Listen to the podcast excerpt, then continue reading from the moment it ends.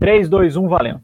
Bem-vindos, senhoras e senhores, a mais uma edição do Procurando Bitucas barra participantes. Então hoje, mais uma vez, eu faço o programa aqui sozinho, sem os meus bituqueiros habituais e estou com convidados. Uma convidada que já apareceu e um convidado novo que eu já tentei trazer ele algumas vezes e finalmente ele arrumou um tempo na agenda dele. Então, diretamente dos templos Shaolins, meu amigo mestre de Kung Fu, bom de porrada e mega atendido da força. O Marcos Martins, lá do canal Gong. Fala aí, Marcos. Fala, boa noite, bom dia, boa tarde, não sei que hora você tá vendo isso aí, né, ouvindo. Obrigado pelo convite, realmente, tem, sei lá, faz acho que uns dois anos, pelo menos, você me convida para participar Sim. dos episódios e o horário é péssimo. E, graças à pandemia ajudou isso, na verdade, né? A pandemia não conseguiu abrir uns horários diferenciados aqui. Verdade, é. Vida de paulistano é corrida, né, mano? É, então. E realmente, eu dou aula de Kung Fu e Tai Chi, então sempre trabalho na hora que tá todo mundo livre. Então, na hora que todo mundo quer fazer algo, eu tô trabalhando. Na hora que eu quero fazer, eu estou livre fazer algo, todo mundo trabalhando. Então, a situação é complicada. Males da vida moderna. Faz parte. Mas finalmente estamos aqui, né? E, que, e a força está comigo. Valeu, mano. Eu super agradeço você ter topado participar. E mais uma vez, importada lá do Podcastinadores, a super mega entendida do lado CIF, ela vai me xingar por isso, a Nádia. Nunca vou xingar ninguém por me chamar de Sith, porque afinal de contas eu sei e reconheço que eu tenho um pezinho no Dark Side, mas é porque vilões são as minhas coisas favoritas sempre, então. Ó, então acertei, ó. eu não atirei como um Stormtrooper, dessa vez acertei o alvo, mandei bem. Em cheio. Cara, muito obrigada pelo convite. Eu, eu assim, a gente teve conversando sobre Mandaloriano há pouco tempo atrás e já estar voltando para falar de Star Wars de novo é sempre um amorzinho. e para você que está escutando, hoje a gente vai revisitar os confins da galáxia e vamos fazer uma série de especiais falando sobre as trilogias de Star Wars. Então, hoje a gente vai falar sobre a primeira trilogia de Star Wars, que começou lá em 1999. Então a gente vai bater o nosso papo começando pelo Star Wars Episódio 1, Ameaça Fantasma. Ele foi um filme de 19 de maio de 1999, teve um orçamento de 115 milhões e rendeu tanto dinheiro que eu não sei nem ler o número que está escrito aqui, mas deve ter sido um bilhão de dólares, assim, é gigantesco, um sucesso arrebatador. Né? Então essa é a data oficial dele lá fora. Aqui no Brasil, ele estreou em 24 de junho de 1999. Esse filme causou muita polêmica na época, né? Porque todo mundo esperava né? Porque afinal de contas ele ia fazer o prequel da série clássica. Todo mundo queria saber o que tinha acontecido nos três primeiros filmes. Afinal, o cara começou a história clássica do episódio 4. Isso confundiu todo mundo na época e gerou-se questionamentos, questionamentos, questionamentos. Então, em 99, a gente foi presenteado com o episódio 1. Então, vou começar o papo aí pedindo a opinião geral do filme com meu amigo Marcos, que é o convidado inédito hoje aqui. Marcão, tua visão aí sobre episódio 1, Ameaça Fantasma. Eu vou, sei lá, escrever a, a minha emoção que foi quando eu vi quase 20 anos de espera, né? Na época a gente não tinha internet que a gente tem hoje para ficar discutindo e fazendo teorias. E nem a capacidade tecnológica de fazer trailer e filmes fan-mades aí e de repente desenvolver alguma coisa legal. Quando eu ouvi a notícia de que ia ter o filme, eu fiquei, nossa, assim, ver danado, né? Emocionado. Ver toda a história, né? Narrativa de volta e tudo mais. A expectativa era no nível altíssimo. Assisti o filme, eu lembro, foi a primeira vez que eu fui, trabalhava no centro de São Paulo, fui no como é que chama ali? O Cinema na República? Você, você também era boy? Você também era boy nessa época ou não? Era boy nessa época. Era Todo boy. mundo, né? Todo mundo da nossa geração era boy. Ali na época a gente tinha o Marabá. Isso, ele mesmo. Cine Marabá, Marabá, né? É, o Marabá. Marabá. Marabá. Economizei o dinheiro do fliperama da semana e fui no Marabá, entendeu? Boa. Não saiu com raiva do Jar Jar? Então, cara, eu entrei super emocionado. Eu, assim, é, acho que uh, foi tanta coisa ali ligado a, a poder ver Jedi, porque a gente tinha uma ideia daquilo com o Luke, Skywalker e tal. A gente tinha noção do que era, né, e com alguma coisa que foi lançada em livro, HQs, coisas que tinham lançado depois que o, o George Lucas autorizou, né? Ser trabalhado. É, nossa, o Jar Jar Binks, assim, irritou em algum momento, mas não acabei, juro por Deus, para mim ele era uma coisa à parte. Então tem momentos que, puta, lá veio ele lá, que é chatíssimo, mas tudo bem, infantil, aí como, sei lá, nerd estava alucinado, sabia que ele estava também, o George Lucas estava fazendo também com, com, para os filhos dele, né, os netos também e tal, para as criançadas lá, então esperava coisa do gênero, assim como a gente tem os Ewoks na trilogia original, né, a clássica lá, a gente, sei lá, releva, né. Para mim, assim, eu vou resumir uma palavra, Ewan McGregor. Ah, Obi-Wan, né? Obi-Wan é, Obi é sensacional. Obi-Wan é sensacional. E, e o McGregor e o Liam Neeson, tá? Liam Neeson, na verdade. E o McGregor e Liam Neeson, tá? E pra mim, assim, acho que mais me incomodou ver um personagem do calibre do Liam Neeson ser eliminado no primeiro filme. No primeiro filme, né, velho? Porque já vi. Você fala, nossa, olha esse cara, esse cara é tudo que eu imaginei. O cara é, assim, é honesto, o cara é malandro, o cara sabe ter as broncas, mas ele sabe ver o problema, coisa que você já vê que nem todos os Jedi conseguiam ver ali. Já tinha pepino lá na lata, né? Já tinha coisa errada lá no começo ali. E o cara parecia ver tudo. E para mim, ele é, é pô, a, a, construção do personagem do Kenobi, que para mim é espetacular, e ele, a inserção desse personagem novo foi monstro. E só foi mais monstro do que a morte dele, né? Puta, o que, que foi aquilo, cara? Jesus, Maria José. É, acho que todo mim... mundo saiu com o coração apertado do cinema, né, velho? Aquilo ali, aquilo ali foi, foi difícil mesmo. E você, Nádia, sua impressão aí de episódio fantasma? Quando foi seu primeiro contato? Porque você é mais nova que esses dois jovens senhores aqui. Era o que eu ia dizer. Então, eu comecei a ver Star Wars é, sessão da tarde na casa da minha avó, né? Bem novinha e tal. Mas aí eu sou da geração que teve a oportunidade de assistir o episódio 1, o Anakin com 10 anos, eu com 10 anos também no cinema. Então, para mim, foi um, foi um filme muito legal, porque, tipo, foi a primeira vez que eu consegui me ver naqueles filmes que eu gostava tanto, porque era a primeira vez que tinha uma criancinha envolvida. E não só uma criancinha, mas o Anakin. Então, assim, foi muito bacana para mim participar daquilo, e aí é, é, uma, uma experiência que eu tenho muito conversando com a galera, principalmente a galera do conselho e os outros fãs que são mais velhos, é a, a dissonância entre eu ter curtido pra caramba o Anakin criança e eles transtornadaços, putos com o Anakin fazendo yubi! Sabe? Geral, geral. É, e eu acho isso muito engraçado, porque assim, claro que eu entendo que dá uma dissonância cognitiva você pensar no Vader com 10 anos fazendo yubi, porque atirou em alguma coisa. Mas, tipo, se coloca na posição da criança de 10 anos que tá, sabe, participando da galáxia. Assim, a sua reação seria Yuppie.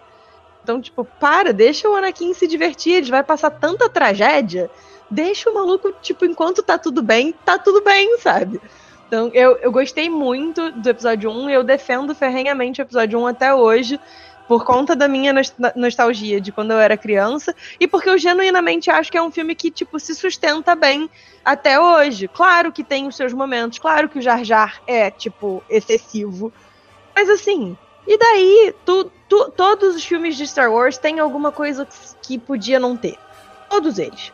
Perfeito. Então Verdade. Deixa, sabe? Eu, eu, eu acho engraçada essa mania do fã de querer odiar tudo o tempo todo e tal. Cara, curte a parada. Quanto mais gente gostar, melhor.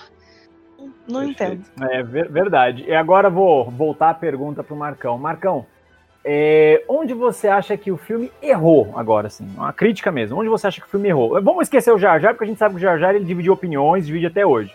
Mas onde você acha que o filme errou como obra, tá? Independente do ator Mirim, que desagradou muita gente na época, e do Jar Jar. O filme, estrutura do filme, onde você acha que ele errou? Ah, eu acho que, na, na minha opinião, ele falhou no, na eliminação dos dois personagens mesmo lá, né? No. No. Qui-Gon? No Qui-Gon Jinn e no Darth Maul, cara. Eu acho que são, eram dois personagens que tinham um potencial considerável, tanto que acabou tendo. Voltou na série animada, né? Pois é, na série animada, quadrinhos, livros, tem uma porrada de coisas sobre eles. O, o Darth Maul tem uma coisa absurda, né?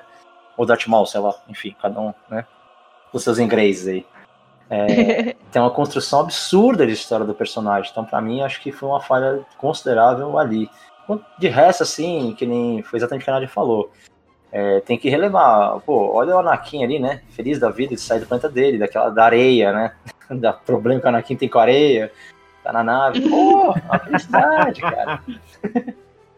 é, então, para mim, a falha foi assim, que ele constrói, ele começa a apresentar o um negócio, tudo bem. O filme focou no Anakin. E, mas apresentou personagens é, que estavam coadjuvantes, é, coadjuvantes ali com ele ali, que eram deveras interessantes, poderiam ter sido melhor trabalhados. Inclusive o Jar Binks não precisava ser daquele jeito, poderia ser trabalhado de uma outra forma. Ainda mais sabendo o histórico dos Ewoks que passado já, né? É, foi meio over, né, o que o Lucas fez com ele. A gente sabe que o Lucas também não é famoso por ser um bom diretor, né? Eu sempre falo isso. O Lucas é um excelente criador de conceitos, né, cara? Ele, nesse sentido, ele sempre foi um gênio, né? Mas diretor já não era praia dele. E você, Nádia? Cara, eu tenho que concordar com o Marcos, assim, eu acho que o, o grande problema do episódio 1 é tipo, deixar de aproveitar algumas das melhores coisas que ele mesmo apresentou.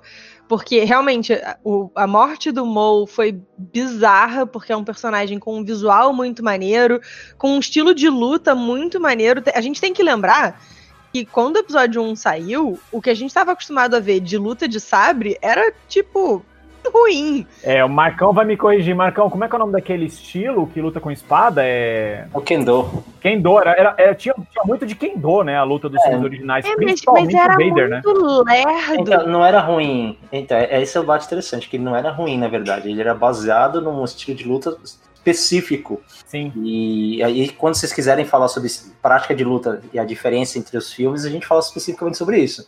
Mas tem uma uhum. mudança, e dá para ver nitidamente que foi feita uma escolha de mudança uh, no, no, visual da luta que a, a, a, essa trilogia aí, 1, 2, 3 fez, fez que para mim eu acho errado. Eu acho errado. Não gostei. Sim.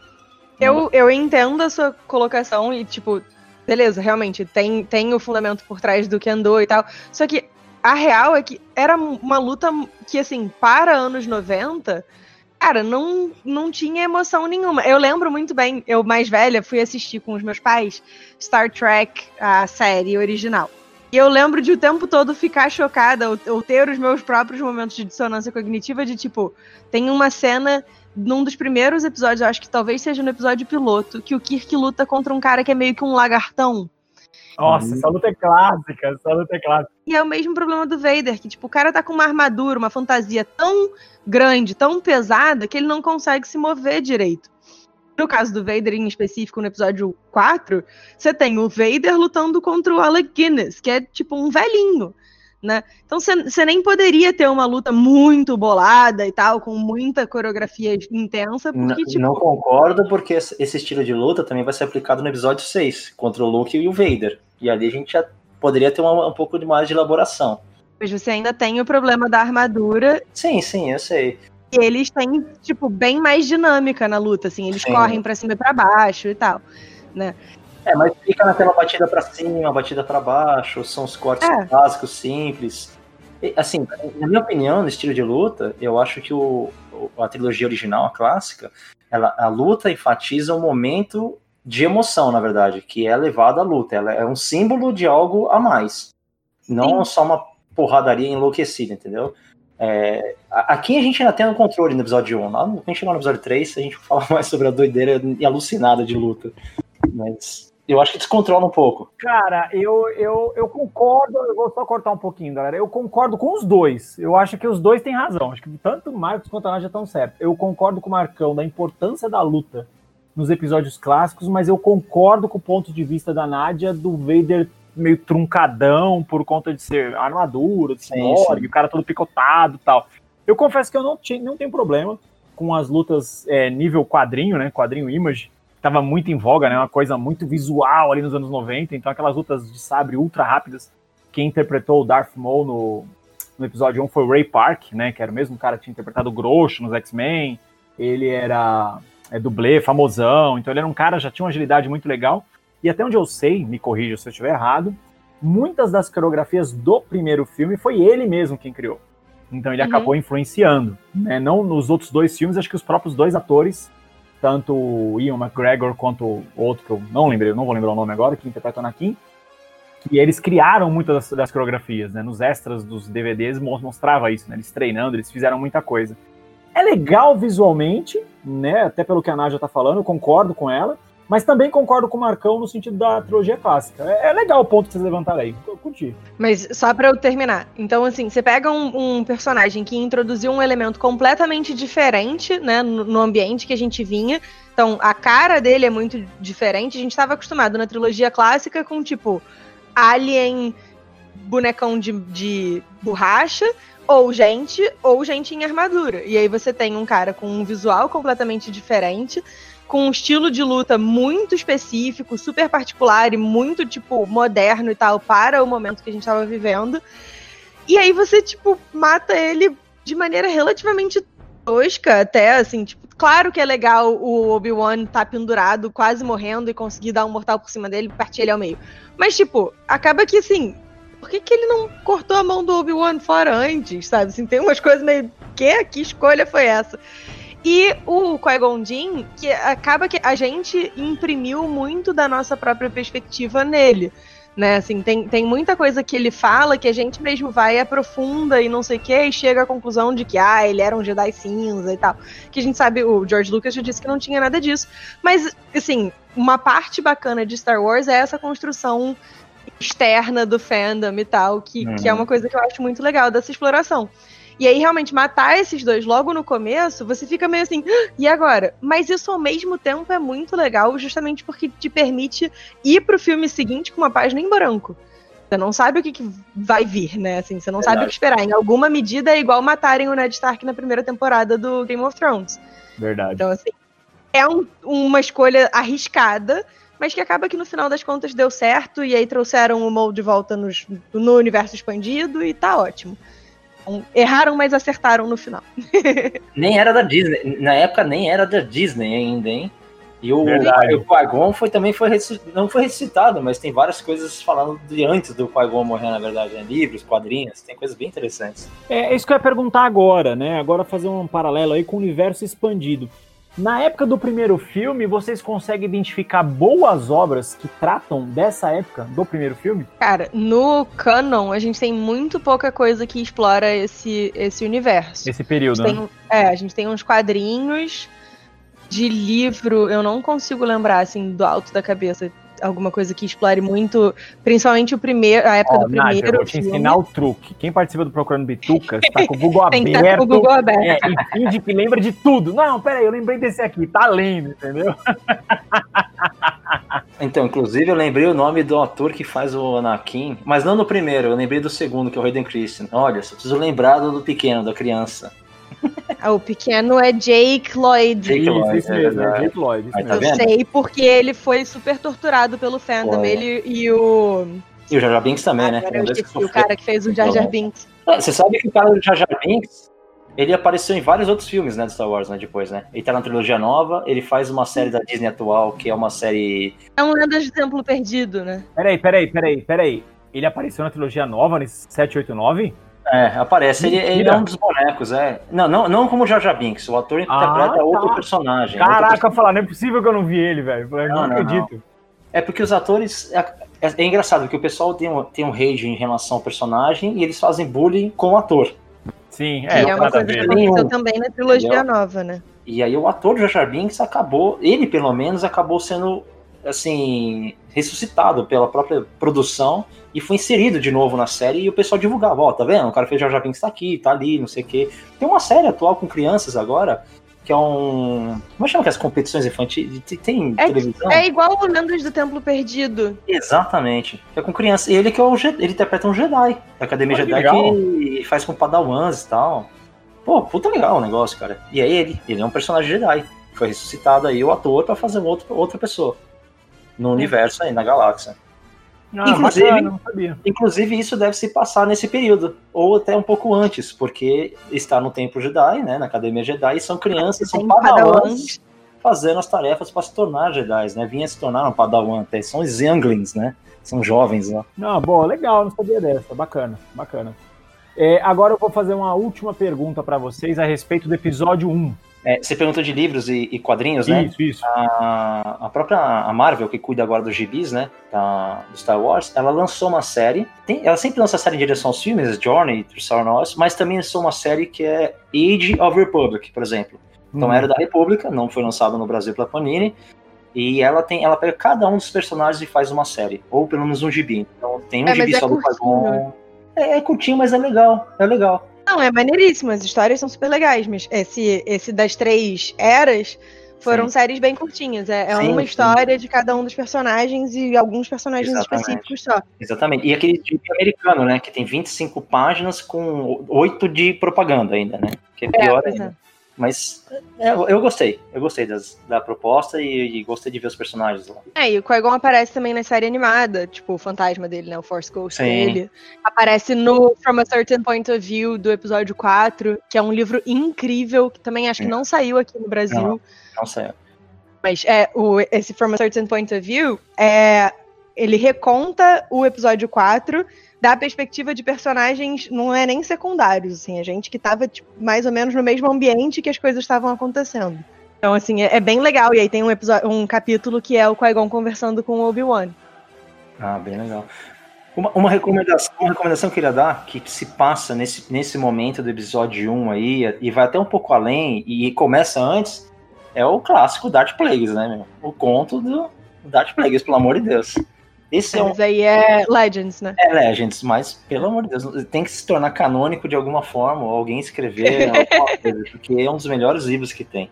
É você entender a história de por que o Palpatine se tornou Dark Sidious, ou por que não, como, né? O processo. Uhum. É muito legal. E ele se passa ao longo de todos os filmes, então você vai vendo paralelos de evento. Aliás, vou fazer uma pergunta para os dois aí, vou deixar a Nádia começar a resposta. Por que cargas d'água, ninguém percebeu que Palpatine era um Sith tão poderoso desde o episódio 1. A gente sabe que os Siths, apesar que eu acho que isso também pode ser demonstrações de poder ou estado de espírito, né? Quando eles estão na porradaria, os olhos dos caras ficam tudo amarelo, fica parecendo de gato, né? E ele tava com os olhos dele sempre normal. Então, assim, essa é a grande pergunta. Por que Jedi de nível tão grande como o Mace Windu, né? Que sempre foi alardeado como um dos Jedi mais poderosos depois do Yoda. E o próprio Yoda por que, que esses cavalos não perceberam que eles estavam com o Sith Lord ali na cara deles o tempo todo? Quem deu a melhor resposta foi o Luke Skywalker do episódio 8, né? Assim, é, é que os Jedi ficaram tão encantados consigo mesmos que eles não conseguiram enxergar o que estava na frente deles. E foi por isso que eles mesmos foram re responsáveis pela queda da Ordem Jedi e pelo surgimento do Império. Eles se envolveram tanto na política e na gestão das coisas da República e no papel deles como peacekeepers que eles se afastaram muito do uso da força e do, da, da gestão das coisas. E assim, também é importante lembrar que nessa época, supostamente os Sith estavam extintos. Então, tipo, havia uma certa segurança de, ah, não vai dar em nada e tal. A galera ficou um pouco relaxada e aí se deram mal. Mas é isso. Foi, foi hubris, como disse o, o Luke. E você, Marcão, o que, que, você acha? Não, eu concordo plenamente até. E, e, é interessante porque, assim, isso foi trabalhado nos gibis do Qui-Gon Jinn, por exemplo, que o Qui-Gon é uma pessoa que questiona muito o envolvimento dos Jedi, porque eles são guardiões da paz e não são soldados da, da República. É né? E no primeiro episódio não fica tão claro isso, porque é mais história do Anakin, então é um pequeno evento ali. Mas a partir do segundo, que eles começam a ver realmente que eles partiu para uma guerra na galáxia, ali as coisas começam a tomar um rumo completamente diferente. E para mim o motivo é exatamente o que a gente falou do Luke Skywalker. E, o, e perfeito.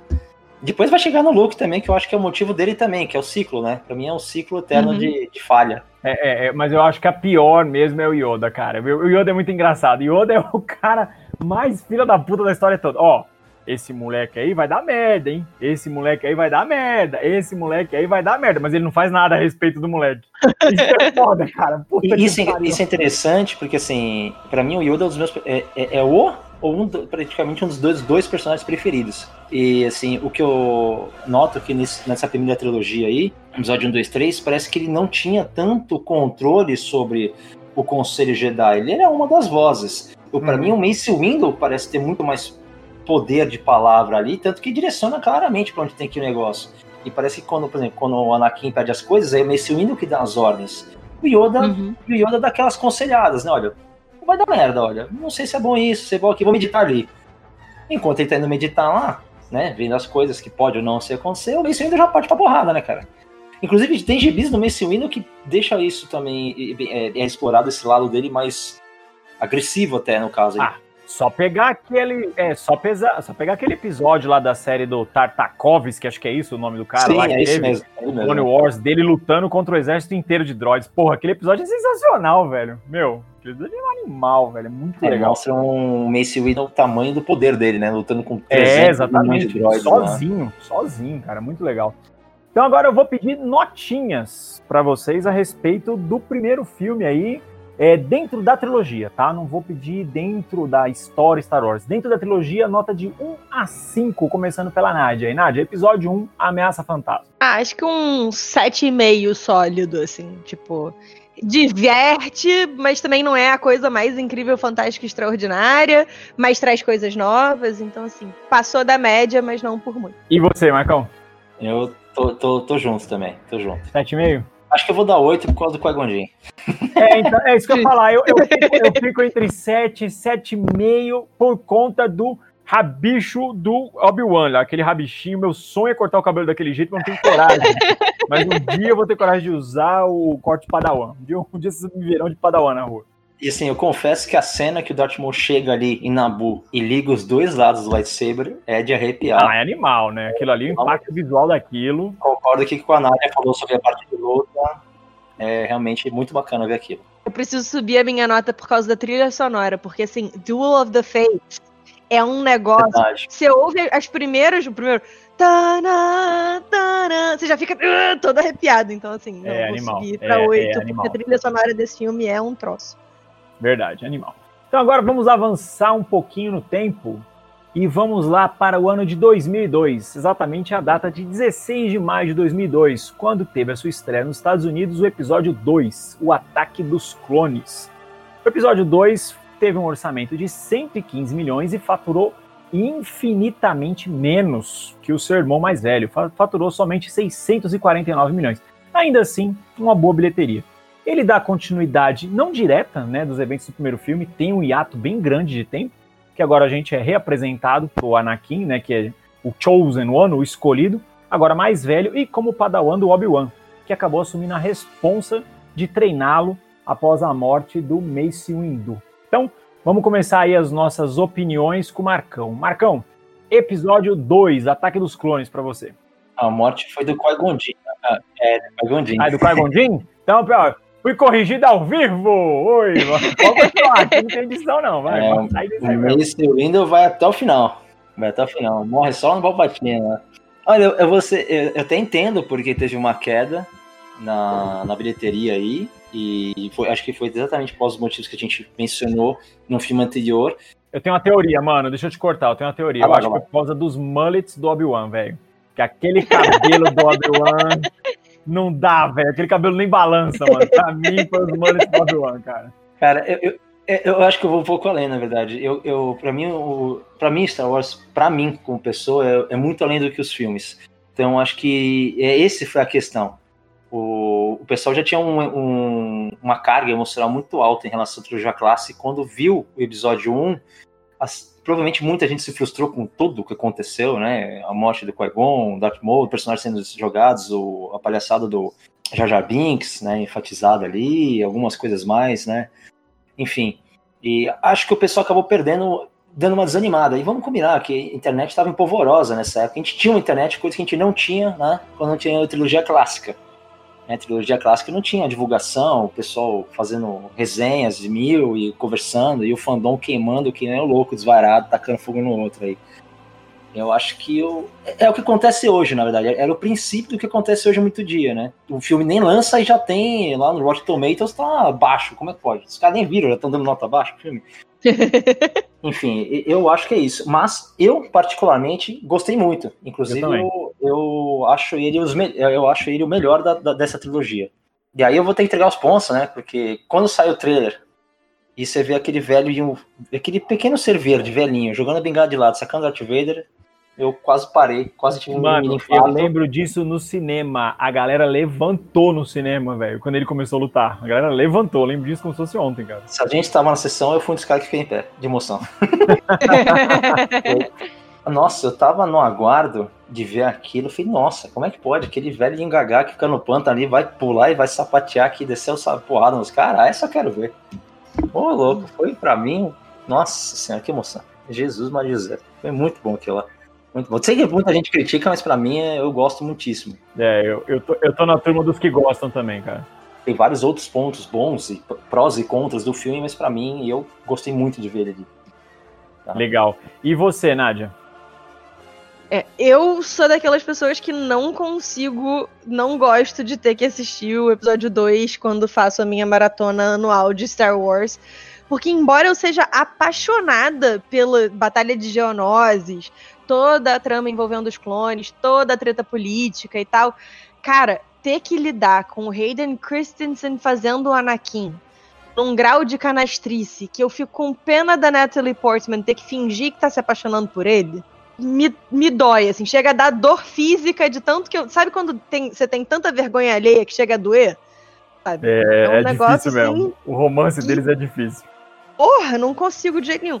Então, eu, infelizmente, eu adoraria ser também fanzoca do episódio 2 e tal, mas não consigo. Queria, inclusive, ver se eu achasse, se eu achava uma versão editada que não tivesse essas cenas do romance dos dois. Porque Pula assim. Partes, né? Ai, vamos pular isso, que isso não é bom. Mas, mas, enfim, eu entendo a galera que gosta também, eu acho maneiro. Mas, mas eu acho sempre engraçado que tem muita gente que, tipo, finge que nem, nem percebe que o Hayden Christensen é ruim, enche a boca para falar mal do Jar Jar Binks, mas o Anakin ser é. péssimo ator, a galera ignora. É verdade, as, as cenas de romance desse filme são uma tragédia, né? Pô, nem, é. nem Shakespeareana, né? Uma tragédia. Tragicomédia. É, cara, é negócio lá é difícil. Eu tava até comentando com o Marcão, né? É, uma das coisas nesse filme que desagradou muita gente foi a CGI, né? A gente acabou não comentando isso no primeiro filme, mas a CGI do primeiro filme desse também, em alguns momentos, você percebe que o Lucas, tipo, endoidou. Falou, tem dinheiro, sou rico, milionário, vamos fazer CGI até de planta nessa desgraça aqui, tudo vai ser CGI. Então, algumas cenas você percebe que ele errou um pouquinho a mão. Agora, outras que tem pouca, mas que ficou muito legal, é a luta do Obi-Wan, por exemplo, com o Jungle Fett. Aquela luta lá, eu acho, meu, muito legal até hoje, né? Você vê um cara supostamente humano normal, saindo na mão com um Jedi em alto nível, né? Acho bem legal.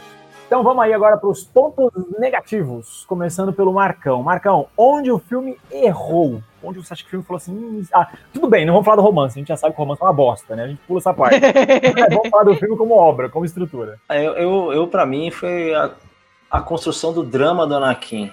Eu acho que a trilogia, essa trilogia aí devia focar na, na, dele, até focou na, na narrativa, mas eu acho que não ficou tão enfático o quão, é, o quão ele fica afetado emocionalmente, realmente afetado. Né? Provavelmente por problemas de, de atuação ou de direção, eu acho, talvez.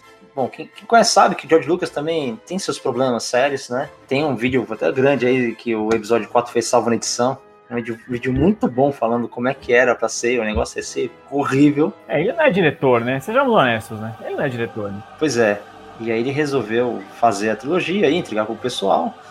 E para mim, eu acho que o problema, assim, eu vejo a construção, ok, vejo o drama dele ali, mas não tenho a emoção. Assim, não me sinto envolvido nessa emoção, entendeu? Com ele.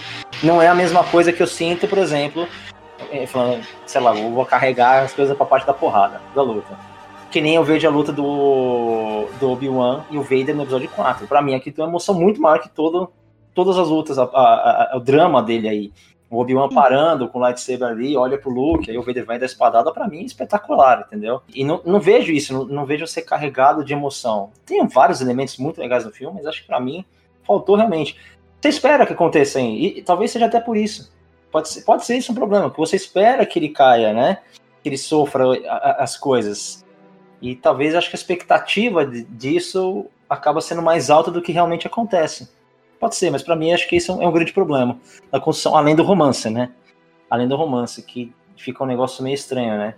Aquela criança, de repente, virar um, um adulto ali, a atriz da a Natalie Portman interpreta com os dois, fica um negócio estranho no romance, mas para mim acho que a construção um negócio meio pedofilia pegou, né? ali, né? Tem um arzinho de pedofilia ali. É, né? é então, não queria falar, não ia tocar nessa palavra, né? Mas Pois é, né?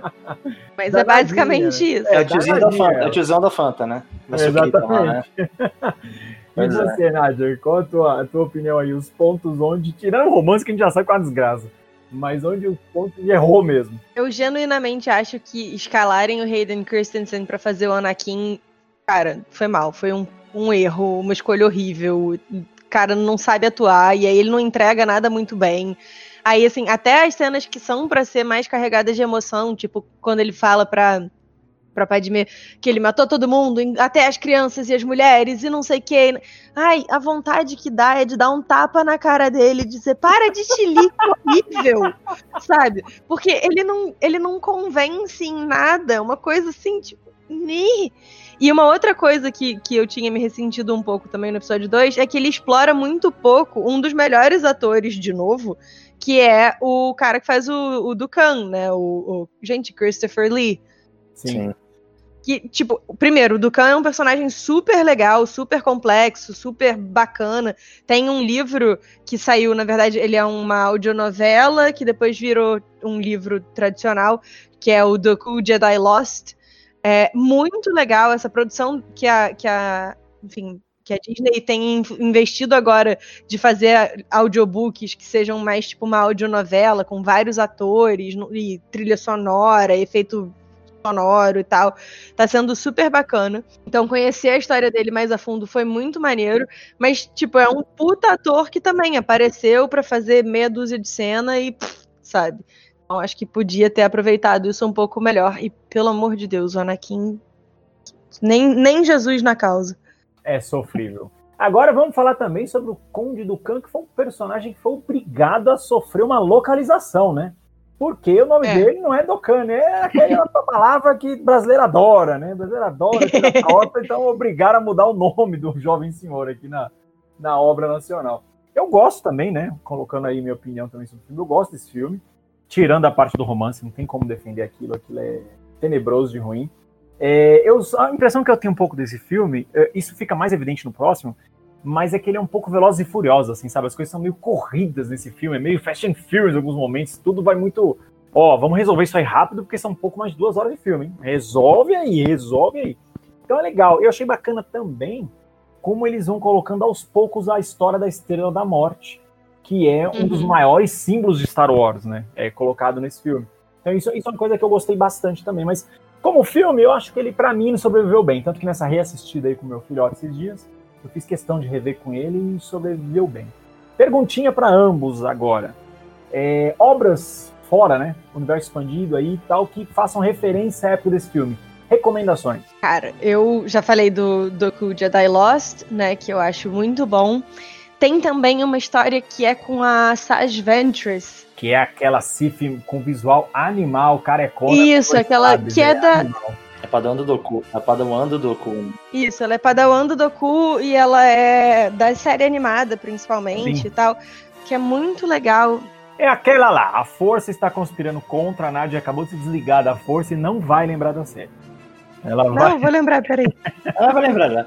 É, teve vou lembrar o Google lá. O, o, Google vai me lembrar. É Dark Disciple é o nome. Isso, isso. É muito legal. É, é, ela é uma personagem que é muito bem trabalhada fora da, dos filmes aí. Ela é muito bem elaborada, inclusive no nível da Ahsoka Tano que eu acho que se o pessoal se tivesse focado um pouco mais, seria um personagem que teria, teria mais destaque agora, porque ela tem um momento de redenção, de queda, vários elementos que é mostrado em, em gibis, principalmente no livro aí junto com o Doku, que é muito interessante, muito legal mesmo de ver. É, e esse ela é filme também, né, esse filme também é legal sobre ele, porque ele acabou, né, é, dando origem à série Clone Wars, né? Porque a série Clone Wars começa justamente nos momentos desse filme. Né? Essa Sim. série teve o quê? Sete temporadas? Seis? Não lembro. São sete. São sete, né, meu? É, exatamente. Você pensa, puta que pariu, né? Eles vão explorar somente a guerra durante 200 temporadas e não, pelo contrário, né? A série Clone Wars, ela mostra facetas da época ali, meu, geniais, né? Alguns episódios, para mim, são melhores até do que os próprios filmes em vários momentos, né? Não é um ou dois episódios, são vários momentos. Eu gosto da série animada também, que trabalha é, nesse período, que ela expande muito várias coisas, né? Qui-Gon aparece de novo, Darth Maul aparece um monte de vezes, Sage Ventress. Tem vários personagens que tiveram a ponta, acabam tendo o seu momento, mesmo. Vários episódios com caçadores de recompensas, bacana, desenvolve vários outros personagens. O trabalho de elaborar a questão da força, né? Que a gente acabou não falando isso, que é um, é um ponto que eu acho desnecessário, que são os midichlorians, né? Que foi apresentado no episódio 1. Verdade. Pelas barbas do profeta. Não, hum. você falou a palavra proibida. É, ai, verdade. Eu não precisava lembrar disso. Pois é. Tava passando reto aqui, mas é, eles acabam trabalhando na série, eu acho legal, porque tem até o, o, Acho que tem um episódio lá que eles encontram aquele. Eles vão para um outro plano, até que encontram uma pessoa que é o representante do lado negro, o representante do lado da luz e o. E o, o arco mortis. É, é, então, nossa, cara. Acho muito legal a proposta de elaborar isso aí, os dois lados, como funciona, que tem equilíbrio. E é legal ver uma, uma série chamada Clone Wars, que deveria falar sobre a guerra, e acaba expandindo muito mais, né? vai muito além. Eu gostei bastante da série animada. E acaba inserindo um personagem que hoje é canônico. E assim, era obviamente canônico também, porque a série foi canônica, mas assim, e tem um nível de aceitação absurdo, né? Que é a Sokka Tano. Tá aí, vai cair na Mandaloriana segunda temporada, Jesus. E aliás, ela protagoniza uma das lutas mais legais da série animada, que é a luta dela contra o Vader no Rebels. Cara, Sim. a luta dela contra o Vader, malandro, que luta legal, velho. Muito legal. Cara, a, a Soka tem duas lutas que são muito maneiras e, e assim, em, no finalzinho de duas séries animadas, porque é essa e a dela com o Mo Nossa, no, na Clone sétima Wars. temporada da, de Clone Wars é irada, faz um paralelo bacana com a cena do trono do Last Jedi e tal. E é muito maneira a, a luta como um todo, o arco que tem no, tipo, do cerco de Mandalor é muito maneiro. Eu fiquei muito feliz que eles escolheram incluir isso na sétima temporada, porque assim, foi sério, incrível. E eu tenho certeza que, sim, se ela vai aparecer em Mandaloriano na, na segunda temporada, tem que assistir o arco de Mandalor para entender qual é a conexão dela com a galera e tem que assistir Rebels também para entender isso tudo. Agora a pergunta que não quer calar. O exército dos clones surgiu a partir do senhor Jango Fett.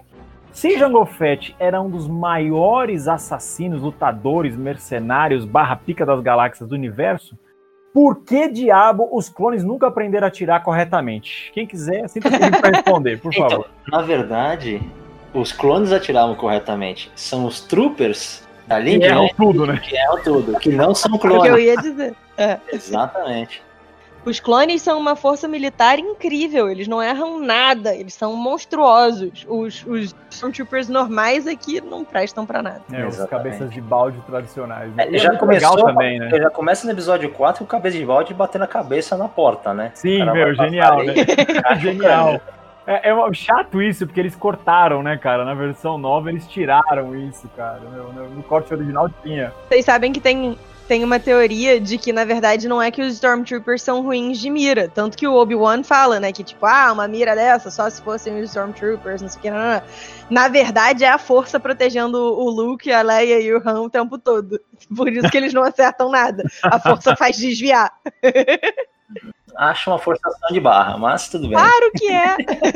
é, eu, eu acho genial. A gente até comentou aqui na gravação do episódio do Mandaloriano a piada que o Aka fez, né, cara? Do, os Stormtroopers atirando no último episódio lá de The Mandalorian. Uhum. Eles atirando, pau, pau, pau, e ninguém acerta a pedra, Não, tipo, lá, a dois metros de distância, cara. Meu, muito boa aquela cena, cara. A cena é genial, tipo, essa porcaria aqui que tá com defeito, né? A gente que não sabe atirar, muito bom. Então vamos lá, galera, para notinhas a respeito do episódio 2, o Ataque dos Clones, começando pelo Marcão. Marcão, de 1 a 5, o Ataque dos Clones. De 1 a 5, 4. Legal. E você, Nádia? É, também por aí. Quatro. Dois para combinar com o número do episódio, porque. Não, mentira. Assim, quatro. Quatro é um número justo. É, eu fico no quatro também. Eu gosto bastante desse filme. E aí a gente vai avançar um pouquinho no tempo. Vamos agora para o ano de 2005, mais precisamente no dia 19 de maio de 2005 quando a gente teve a estreia nos Estados Unidos de A Vingança do Sith, foi o episódio 3. A Vingança do Sith teve um orçamento de 103 milhões, bem parecido com o filme anterior, e arrecadou um pouco mais, mas também não foi um sucesso arrebatador como o primeiro. Teve uma receita de 848 milhões.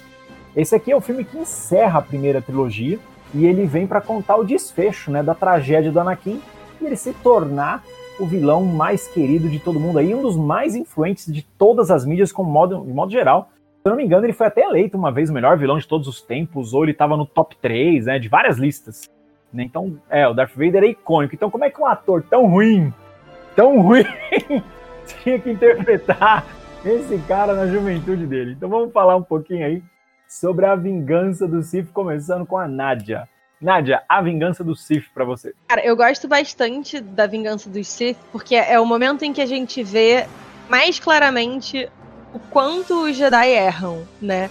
Eu, eu, gosto dele, principalmente depois que saiu o episódio 8, que aí o Luke verbaliza, né, que na verdade a, a, o momento, o motivo pelo qual o o Império conseguiu surgir e tudo mais foi o, o comportamento dos Jedi, eu acho que isso reilumina e reposiciona o episódio 3 como um, um puta filme por conta disso, porque a gente vê o tempo todo os Jedi se recusando a enxergar o que tá na cara deles.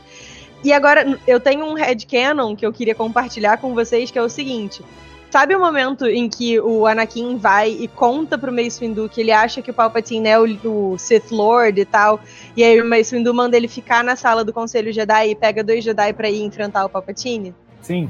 Hum. Então, o meu headcanon é de que ele mandou o Anakin esperar lá, porque quando ele terminasse de, tipo, prender o Palpatine e tal, ele ia voltar para transformar o Anakin em um mestre Jedi. Porque lembra, ele não tinha recebido ainda o título de mestre. Ele foi autorizado a participar do conselho, mas ele não era mestre.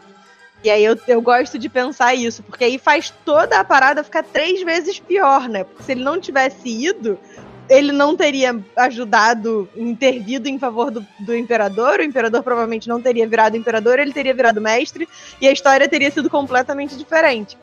Porque ele não sabe esperar, porque ele é Skywalker cabeça quente, deu tudo errado. Mas será que ia, ia mudar mesmo? Assim, interessante a tua teoria, mas eu acho que ele já tinha feito tanta merda no filme anterior, né? Ele já tinha flertado tão forte com, com o lado obscuro da força que, cara, é, é interessante, legal.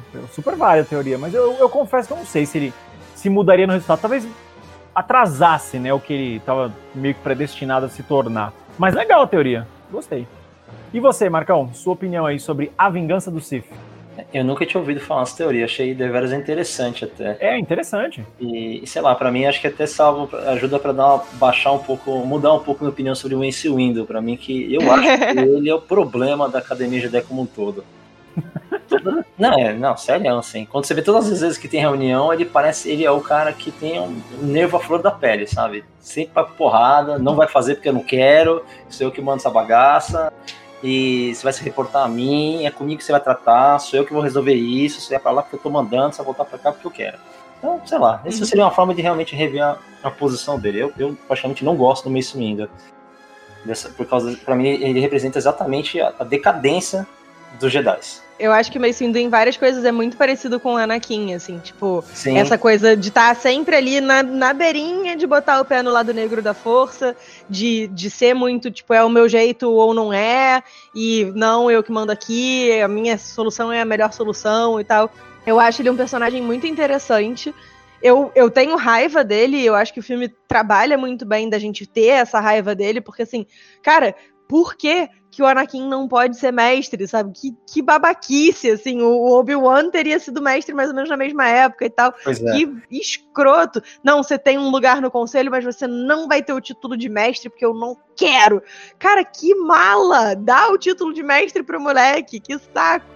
É, tipo, o Senado, a gente obedece ao Senado em todas as guerras, mas aqui dentro, não. Aqui eu que mando é. essa bagaça, Deus só posso É porque o Mace Windu, o Mace Windu é o machão anos 80 de Star Wars, vocês não perceberam isso ainda, né? Ele é o machão nos 80.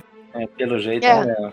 Mas legal, teoria bacana, muda um pouquinho pra mim. Assim, o, o, o Retorno do City, né? Retorno do City, né? Agora, vixe, até viajando a mente, né? É isso, né? É, a gente tá nesse. Terra chamando Marcos, a gente tá é, nesse. É, nossa, viajei, fui longe agora, contato com a força aqui. É, para mim, o filme, assim, eu achei que começou super bem. Aquela batalha de naves ali, espetacular. Nunca antes, né? O pessoal reclamava muito do episódio 4. Pô, mandaram 10 navezinhas lá, uma, uma estação gigantesca ali. Os caras conseguem, cadê a porra da proteção daquilo lá? E agora você tem uma batalha, falou. Isso é uma batalha de nave. Isso é um piu-piu que a gente queria ver de categoria. Entendeu? É, Na, é, é, animal mesmo. Começa animal. Nossa, insano. Insano, assim. Um negócio maluco. E para mim, de repente, tem uma, uma, uma. De novo, você até mencionou no anterior, que aqui tem um correr né, com a história, a narrativa e uma forçação de empurrar a, a tudo para aquela situação que a gente sabe vai chegar, que é o Anakin chegar a se transformar em Vader. E parece que empurra tudo, sabe? Eu, dos três filmes, é o que eu menos gosto. Caraca, eu, eu já vou na opinião totalmente contrária. É o meu favorito dos três. É, eu achei é, legal que tá todo mundo com opinião diferente aqui. É o meu favorito é, dos três. Assim, assim, é o que eu menos gosto, porque parece assim, tem, tem muita coisa muito legal, as cenas de batalha são muito legais, é, é, de naves pelo menos. Eu não gosto das cenas de luta de espada. Nesse aí é declarado. O primeiro eu achei, acho que faz sentido por causa do Ray Park, que é o ator que fazia o Darth Maul, e ele realmente sabia o que estava fazendo. Teve um treinamento legal. Não que não tenha um coreógrafo bacana nessa, nesse episódio, teve, mas eu acho que houve um exagero ali assim, eu até cheguei a mencionar nas minhas, nas minhas aulas que eu dou, tem, até mostro onde tem movimentos falhos, que realmente não funcionam efetivamente em combate o que os caras estão fazendo com o sabre de luz ali. Deu, deu até sinistro de mexer daquele jeito lá. Eu não, tipo eu... Aquele, aquele ventilador bizarro? Exatamente, aquilo é. aquilo não, o que eu mais gosto é o movimento de defesa do Fiofó, quando eles jogam a espada assim, ó, quase encostando no Fiofó. ali eu acho sensacional. Aquilo ali é a, melhor, é a melhor defesa que existe, cara. É um ataque Naruto, Naruto aqui é. lá, né? Pelo amor de Deus. Cara, é, eu vou dar meus dois centavos sobre o filme também. Eu, meu, é o meu preferido dos três, mesmo ele lotado de problemas. Eu acho que ele é o filme mais fast forward dos três, assim, sabe? Ele é ultra corrido, ele é ultra pesado, é tudo na cara, tudo jogado. É, é, é um festival de correria esse filme. Mas eu, eu acho ele um entretenimento tão bom, acho que ele, ele é um pipocão tão do bem e as cenas de ação, né, as cenas de nave, como o Marcão já bem pontuou, são espetaculares, né? Aquela cena em que você vai acompanhando a câmera e Sim. a câmera vai mudando a todo momento, até o Lego Star Wars, o jogo, ele coloca essa batalha no jogo e é igualzinho, cara. Você tem uma sensação de 3D o tempo todo. E a gente viu isso no cinema, cara, eu saí embasbacado do cinema, assim, sabe? Falei, caraca, que filme animal. A cena dos Jedi lutando no final não me incomoda, inclusive eu gosto dela até hoje, mas reconheço que é, assim, estapafúrdia mesmo, né? Alguns momentos da luta ali. E a, agora uma cena que eu achei mega broxante foi a cena do Yoda contra o Imperador. Sim. O cara fica lá atacando cadeira um no outro, diabo. Sim, eu queria sim, ver vocês é. na porrada, ficar lá jogando um sofá, um outro, miséria, eu não queria ver isso, não. Mas eu confesso que eu gosto muito desse filme. Então vamos agora, pontos negativos do filme, né? Como obra, começando pela Nádia. Negativos desse. Eu acho, eu acho que o fato de que eles acabam socando muita coisa no filme, porque precisa terminar de contar a história, é uma coisa ruim, assim. Eu acho que esse filme foi um filme que melhorou muito por causa das coisas do universo expandido, porque elas explicam alguns momentos do filme que meio que não fazem muito sentido ali na hora, na narrativa e tal. Sim, eu lembro quando eu, quando eu assisti a primeira vez, eu não entendi muito bem o Anakin querendo ser mestre logo de uma vez, porque eu, eu não tinha a noção de que, tipo, tinha se passado é, três anos, ele era general, ele tinha uma padawan, ele isso, ele aquilo, ele aquilo outro. Aí eu tava assim, amigo, tira o pé do acelerador um cadinho, porque assim, você tá querendo muita coisa muito rápido, que é isso, só porque você é o Chosen One, você acha que você pode tudo? É, então, assim, eu acho que esse é um, um filme que se beneficiou muito do material de, de universo expandido por conta disso, porque ele explica muita coisa e assim, eu não sei vocês, mas a Ordem 66 sempre foi um momento que me chocou. Mas eu não tinha um, uma, uma reação visceral e emocional à Ordem 66. Eu tenho do Anakin invadindo o templo com a galera para matar os padawans. Aquilo ali sempre me mexeu muito. Mas assim, o resto da galera eu sempre achei meh, dane-se. Só que aí quando vem a série The Clone Wars e você conhece tanto os Jedi envolvidos ali quanto os clones envolvidos, né? Você conhece mais, mais de fundo cada um dos, dos batalhões e os líderes dos batalhões, você conhece eles pelo nome e tal. E aí você vê aquele momento, aquilo ali passou a doer mais e a pesar mais para mim, porque eu conheci melhor. E aí eu acho que isso é uma falha do filme de tipo, eu não tive tempo para conhecer essa galera para me importar. Então, isso é um, um, problema do ponto de vista de storytelling. Mas, mas eu gosto, assim, overall do filme. Mesmo com o, o lightsaber de ventilador. Marcão, tua vez. Pontos negativos do episódio 3. Olha, eu provavelmente vou magoar algumas pessoas agora, mas é, talvez vocês concordem comigo. Tem vários, vários, tá? E todos eles envolvem geralmente a, a presença dos, de luta que nem você mencionou a luta do, do arremesso sofá, que parece uma briga de bar, né? Os caras pegando cadeira jogando na cabeça do outro. o Top Secret tem uma cena mais legal de briga de bar debaixo da água do que do Yoda versus o, o Palpatine. É broxante, que a luta é broxante. É, assim, é, assim, mas eu acho que faz sentido porque, assim, a cena faz sentido em si, apesar de eu praticamente não gostar muito, porque eu, eu, vejo que eles querem. Pareciam que queriam mostrar coisas que nunca foram vistas antes. Que é a mesma coisa da cena da luta do, do Yoda no episódio 2. Então ninguém nunca viu, então eles vão lá e anarquizam a luta. Faz ele pular que nem um doido, quicando pro até lado, batendo, solta poder e não sei o quê. E aí, a mesma coisa aí, né? E, e todas as cenas de luta do Palpatine, para mim, são tenebrosas. Todas. Sem exceção. A cena que o Mace Windu chega com os, com os Jedi lá, cara, e ele pula girando, que nem uma britadeira ali, né? E os caras caem que nem folha seca, meu. Pô, oh, desculpa, aconteceu, cara. São quatro não, então, o cara mata. Ridículo, né, velho? Ele mata os caras como nada, né? Até o Kit Fisto, né, que tá ali na cena, pois que ele é um dos é. Jedi mais famosos lá das séries pois paralelas, é. morre com um tapa ali, cara. Ridículo. Pois é, cara. T todos eles estão ali. Todos os Jedi estão ali. São, Jedi, são Jedi que foram famosos na, na série animada e em quadrinho. Tudo isso foram elaborados mais, né? Mas isso veio muito depois. Né? Veio três anos depois que começaram a elaborar, que o Clone Wars de 2008 só. É. E assim, todas as cenas que o Palpatine tem, para mim, são fraquíssimas. Toda a construção de assim, elaboração do relacionamento do Palpatine com o Anakin e o Anakin com o Conselho, putz, cara, o que, que é aquilo, cara? É exatamente aquela, aquela, aquela corrida para fazer o Anakin cair. E assim, e tem que ter um drama que na verdade não emplaca. E assim, a sensação que eu tenho é que ele. Por isso que pra mim eu acho que é o que eu menos gosto dos três, porque aquela frustração que eu já tive de não ter um apego emocional com o drama do Vader, da construção do maior vilão da história do cinema, não tem emoção nenhuma, né? Assim, sei lá, pra mim, pelo menos, não é carregado de emoção, entendeu? Eu esperava muito mais, sei lá, eu esperava. Não me refiro só à interpretação do Hayden Christensen, na verdade, eu, tudo, tudo, na verdade, né? É, é aquela cena que estão no teatro lá, vendo os caras dançando, aí o Papatinho chega na ah, então, é, eu posso dizer, não, mano, pô, o que, que, é isso, cara? Parece tiozão aliciano, menor ali, meu, sabe? Porra, cara, sabe? Ó, vem na minha que é boa, vem na minha que é boa, tô sabendo que eu tô falando. Não, o que, que é isso, sabe? Tem formas de trabalhar o negócio, não sei, a minha expectativa, pelo menos, é de algo tão maior. Se vocês lerem, não sei se vocês já leram o Dark Plagues, o Palpatine é construído de uma forma tão, assim, bacana, que não faz nem sentido com o filme, na verdade. Ele tá de pano de fundo, no titereiro total ali. E quando ele aparece, eu esperava mais, sabe, das relações, um impacto maior. E para mim não tem. Então, e as cenas de luta do, assim, do filme, para mim, as cenas de luta de, de sabre, de luz, né, para mim são, assim, fraquíssimas. Fraquíssimas. São as piores cenas de luta de todos os filmes que eu vi. Todos são desse filme. Tem uma coisa que, assim, eu, eu no meu canal andei falando um pouco sobre vilões, arco de vilão, construção de vilão e tal, porque eu sou apaixonada por vilões. E tem uma parada que, se você só vê os filmes, o arco do Anakin é muito besta. Porque, assim, ele cai pro lado negro da força porque ele tem medo da, da Padmé morrer. Porque ele, viu, ele teve uma visão da Padmé morrendo e tal, não sei o quê. Só que assim, acaba que quem causou a morte dela foi ele.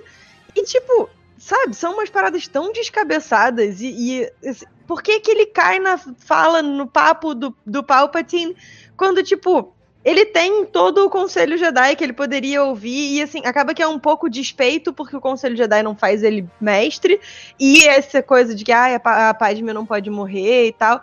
E sendo que, assim, numa galáxia muito, muito distante, eles têm todo tipo de ultra tecnologia e tal. Então, é, me parece um medo tão descabido que você fica, brother, da onde essa queda? E aí é muito engraçado, porque assim, eu, eu sou, e aí já antecipando um pouco a pauta de uma coisa mais pra frente, mas eu, eu sou defensora ferrenha do Kylo Ren. E, e eu acho que é engraçado porque a galera olha para um e olha pro outro e assim, é super fã do Anakin e do Vader e acha o Kylo Ren um bosta. Eu tô tipo, gente, assim, eles não são muito diferentes. Então, não tô entendendo. Mas, mas é engraçado isso, porque assim, se você só assiste o filme, a queda dele não faz o menor sentido. É um negócio completamente descabeçado e não convence ninguém. Mas aí, claro, se você assistiu as sete temporadas de Clone Wars e tal, aí o negócio começa a fazer um pouco mais de sentido tem a maneira como a Ahsoka foi tratada pelo Conselho Jedi, tem várias conversas do Palpatine com ele Sim. e tal, e não é o Hayden Christensen, o que ajuda muito a convencer. eu, eu, acho que, eu acho que, assim, você vai deixar claro, eu, minhas sensações meio críticas, mas eu gosto de todos os filmes Star Wars, tá? Todos, inclusive, sim, Han, sim. inclusive Han Solo. Eu sou ferrenha defensora de solo. Eu não gosto do episódio 9. Mas, mas aí... eu, eu acho que a gente tem um problema muito sério, que é o problema de, de assim, da, a, da temporalidade, na verdade. Quando eu assisti uhum. os filmes, eu não me senti tão, tão, tão crítico quanto depois eu acabei. Acabei ficando. Na verdade, é engraçado, porque as pessoas provavelmente foram ao contrário. Provavelmente gostam do episódio 3 porque assistiram depois do Clone Wars. Então são pessoas uhum. mais novas que tiveram contato com a animação primeiro, depois do cinema. Então elas compreendem a evolução do personagem ao longo do filme. Aí ele chegar pra... até aquele ponto, né? Exatamente. Para mim isso, é, para mim isso é muito pior, na verdade, porque eu vi a construção, eu já sabia que ele se tornar, então eu, eu, eu entendi as entrelinhas, mas depois que eu vi a animação tendo que explicar tudo aquilo, me irritou mais ainda, sabe? Tendo que. Uhum. Eu, vou inserir mais mil coisas aqui para explicar por que, que a gente fez rápido ali. Porra, faz direito o negócio, então, entendeu? Faz com calma, faz. Não tem pressa, você tem dinheiro, você tem a galera aí, entendeu? Faz uma construção legal, faz. A... Prende a gente, né? Pô, assim. Olha o Coringa, cara. O Coringa é um filme que te, te, te faz rodar um monte de coisa com o personagem lá. Como é que eles é. conseguem fazer isso em três filmes com um personagem só? Então, mas Marcão, eu vou pegar um comentário seu lá do começo do, do episódio hoje. É, você fez um comentário que eu achei muito interessante, que é como mostra a jornada do Obi-Wan Kenobi. E é engraçado, porque a jornada do Obi-Wan, que seria um personagem secundário, é muito melhor construída do que a do Sim. próprio Anakin. Exatamente. Né? É, é, então assim, como é que você pega um cara que é secundário, que só tinha aparecido no episódio 4, só até metade do filme, né, e consegue deixar ele um milhão de vezes mais interessante que o Anakin. O Obi-Wan depois que eu vi a, trilo a, trilogia 1, 2 e 3, ele se tornou meu personagem favorito de Star Wars de todos os tempos, cara. Sim. Não tem ninguém que eu goste mais do que ele. Eu acho ele sensacional. Depois que eu vi Clone Wars, eu gostei dele ainda mais, velho. Tipo, meu, o cara é uma máquina de guerra pacifista. É muito louco isso, assim, sabe? Tipo, essas incongruências dele. Eu achei um personagem muito profundo. E sobre o Clone Wars, velho, eu acho, assim, posso estar errado, me corrijam também se vocês não concordarem comigo. Mas às vezes a impressão que eu tenho do seriado que ele é um grande pedido de desculpas, saca? Tipo, galera, a gente sabe que poderia ter tido um resultado melhor os três filmes, porque o lore contido ali é muito bom. Tem muita coisa para explorar, mas foi tudo corrido, foi modo Fast and Furious. Então, tá aqui, sete temporadas para vocês. Vocês acham que rolou esse pedido de desculpas não assumido ou é muita viagem da minha cabeça? Cara, eu acho que é meio que não sei se é necessariamente um pedido de desculpa, mas é assim, ah, a gente agora tem a oportunidade de explicar tudo aquilo que a gente não pôde explicar porque não caberia num filme só, sabe? Uhum. É, e você, também, então? Bom, assim, eu concordo com que o, o Clone Wars para mim é uma forma de é um, um, foi um aproveitamento para ampliar, né, a, o que foi apresentado. É, não acho que foi um pedido de desculpas, acho que acabaram aproveitando para ampliar o personagem, porque aí realmente ouvindo os fãs, eu acho, eu realmente acredito que eles ouvem os fãs, acho até que ouvem demais recentemente, mas é, acabaram aproveitando para elaborar mais personagens seria tudo aquilo que a gente queria, que era o Kenobi muito mais desenvolvido, o Kit Fisto, o Plo Koon, porra, todos os outros Jedi que tem lá, sabe? É a oportunidade que a gente tem de ver uma era que tem um monte de Jedi e assim, e aí os filmes, o filme passa correndo, que, que conta a história, obviamente, do, do Vader, né? Da construção do Vader. E você tem assim, né? Glimpses ali, né? Como chama em português? É, é, lampejos? É, lampejos né, dessas coisas que você fala, mano, eu quero muito mais isso, cara, apresenta mais, eu quero ver mais Academia Jedi, eu quero entender. E, e do filme acaba engraçado que, que a gente falou do Kenobi, né? O filme parece que acaba construindo a queda da República e, e a ascensão do Vader do que qualquer outra coisa, na verdade. E a ascensão do Vader acaba não, não emplacando no quesito emocional, mas você entende a queda da República por todos os problemas aí que, que os filmes apresentam, né? Verdade, concordo. Vamos para nossa notinha aí do episódio 3, começando pela Nádia. Nádia, de 1 a 5, A Vingança do Sith. Hum, 4 e meio. Legal, e você, Marcão? De 1 a 5, eu dou 2. eu vou com a Nádia ali, cara. Eu vou até um pouquinho além, viu? Eu dou um 4.8. Um É, eu dou um 4.8. Usado. Eu gosto muito desse filme, cara. Eu gosto, realmente eu gosto muito desse filme. Eu acho que é o que eu falei, ele é um pipocão do bem. Então é isso, galera. Vamos para as nossas considerações finais. Então, a opinião de cada um sobre a trilogia como um todo agora. Ela sobreviveu bem ao tempo, começando pelo Marcão. Uh, Não acho. Não, não acho que sobreviveu a tempo. Eu acho que, na verdade, ela foi muito boa para inserir vários elementos que a gente queria ver na tela e abrir as portas para todas as possibilidades, as miríades de coisas que foram feitas depois, que foi Clone Wars, os gibis, os livros, real, realmente, né? Porque antes disso, o George Lucas ele tinha uma limitação de, de produção de conteúdo, é, de construção de conteúdo dentro da, da, da galáxia aí, ele limitava tudo, né? Ele estava no controle geral e pouquíssima coisa produzia-se, mas não muita, e tudo sempre com a assinatura dele, com o aval dele, né? E, e eu acho que aí apesar de, de, parecer que não teve muito sucesso por causa das bilheterias, teve uma queda, uma subida, ainda assim, meu, sabe, seis vezes mais do que teve gasto, ainda assim é um retorno considerável, né? Isso pro pior filme dos três aí, financeiramente falando. Então acho que ele abriu portas para desenvolver tudo. Eu, particularmente, acho que hoje em dia era uma das séries da trilogia, é a trilogia que eu menos veria. Se eu fosse ver, provavelmente eu veria o primeiro episódio para ver o, o o Eu gosto muito dele. Mas eu deixaria de. Episódio 2 pra ver o Yoda, o 3 a luta inicial e eu passo diante o resto. Assim, eu acho que não envelheceu muito bem não para mim. Eu gosto, obviamente. Eu carrego, tem uma carga emocional muito grande para mim, porque 20 anos esperando ali para ver um filme novo no, na tela e puta, foi muito legal, é muito legal. Recomendo, obviamente, todo mundo que assista. Mas eu, assim, eu vejo ele muito mais como uma opção de abrir as portas e falar, agora a gente vai criar que nem uns loucos desvarados. E acho que aí foi bom e ruim também. Mas é, é, algumas coisas foram muito bacanas, que você abriu a porta um monte de coisa, perdeu um pouco de controle depois, mas está valendo. E você, Nádia, sua opinião geral sobre a trilogia? Eu acho que a história sobrevive muito bem, assim, o, o o, tudo que foi construído para explicar a queda da República, a queda da Ordem Jedi, a queda do Anakin, nossa, tudo caiu, né? Mas assim, acho que tudo que foi, que foi construído para explicar isso e situar a gente no que está acontecendo a partir do episódio 4 sobrevive bem, mas os filmes em si, principalmente o episódio 2 e algumas partes do 3, eu acho que tipo não ficaram legais depois seja por problemas de, de atuação, seja por, pelo que a gente já comentou em relação a, a, ser um pouco corrido, a tipo tentar fazer tudo ao mesmo tempo muito rápido e tal.